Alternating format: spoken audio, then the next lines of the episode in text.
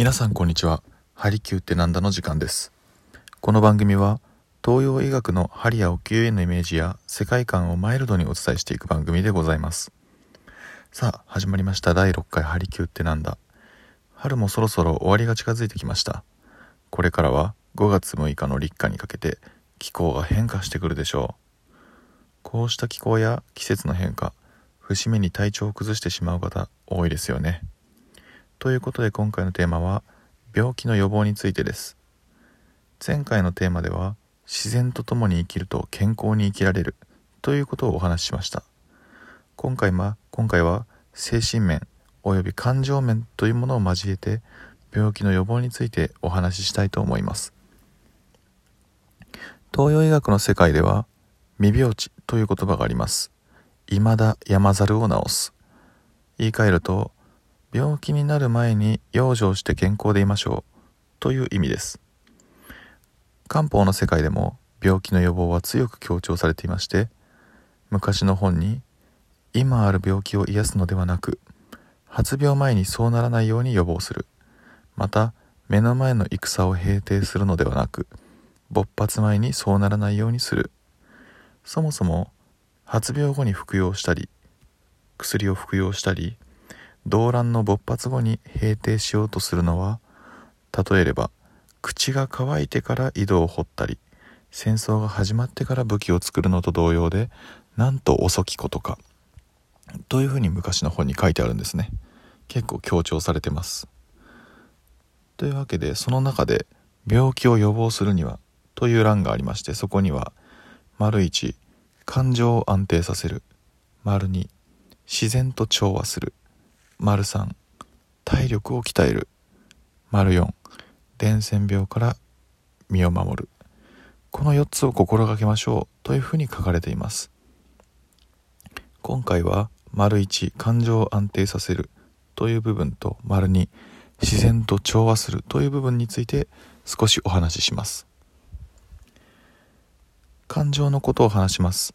話しますと昔祖門と呼ばれる本に世間の習慣に無理なく順応すること順応することまた恨みや怒りの感情はなくすこと。自らを偉く見せずおごらない。過労を避け避けて休みを取る。精神的に悩みがない。そして平静としていて楽観をメインにして持続する。このようなことをすれば病気は免れる。というふうに言われています。精神面の観点から以上のことが昔の本には書かれているんですね。特に強調されているのは恨みと怒りの部分です。一年中いつまでも精神を引き締めて平常心を保ち愉快でいてあまり怒らないこういったことを心がけるということなんですね。なかなか難しそうだとは思うんですけど意識することはできそうです。例えば引き締めるとまでは言わずともあんまり怒りっぽい人間ではないようにしようというふうに心がけたりはできそうですね。私の母親もですね怒ったり泣いたりした次の日は必ず頭痛が起きます。大きな感情の変化は体に影響することが皆さんも経験はあるんでしょうあるのではないでしょうか。次は自然と調和するについてです。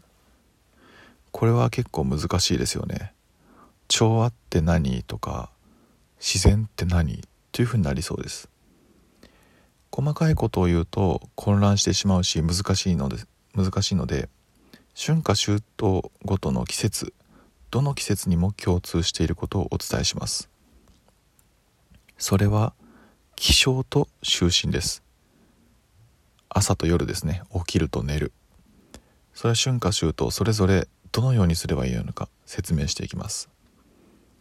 春は就寝をいくらか遅らせてもよいが朝は早めに起きて散歩をするのが良い。夏はいくら夜更かししてもよいがあいくらか夜更かししてもよいが朝は早く起きて日中の暑さに備えなければならない。秋は早寝早起きをしなければならない。鶏さながらに日が暮れれば眠り明ければ起きる。冬は必ず早く寝て朝は必ず遅くまで寝る。これはですね日が昇ってから起きるようにしましょう。寒気から身を守るようにしましょう。ということですね。とこのように春夏秋冬それぞれ対処法が変わってくるんですね。夜遅くまで起きていて寝不足が続いて朝もだるさが残ったり症状が出てしまったりそういった経験っていうのは私にもあります。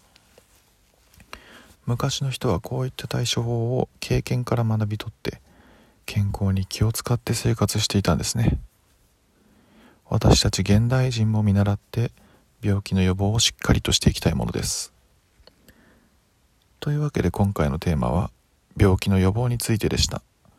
この話が少しでも皆さんのお役に立てれば幸いです。ではまた来週。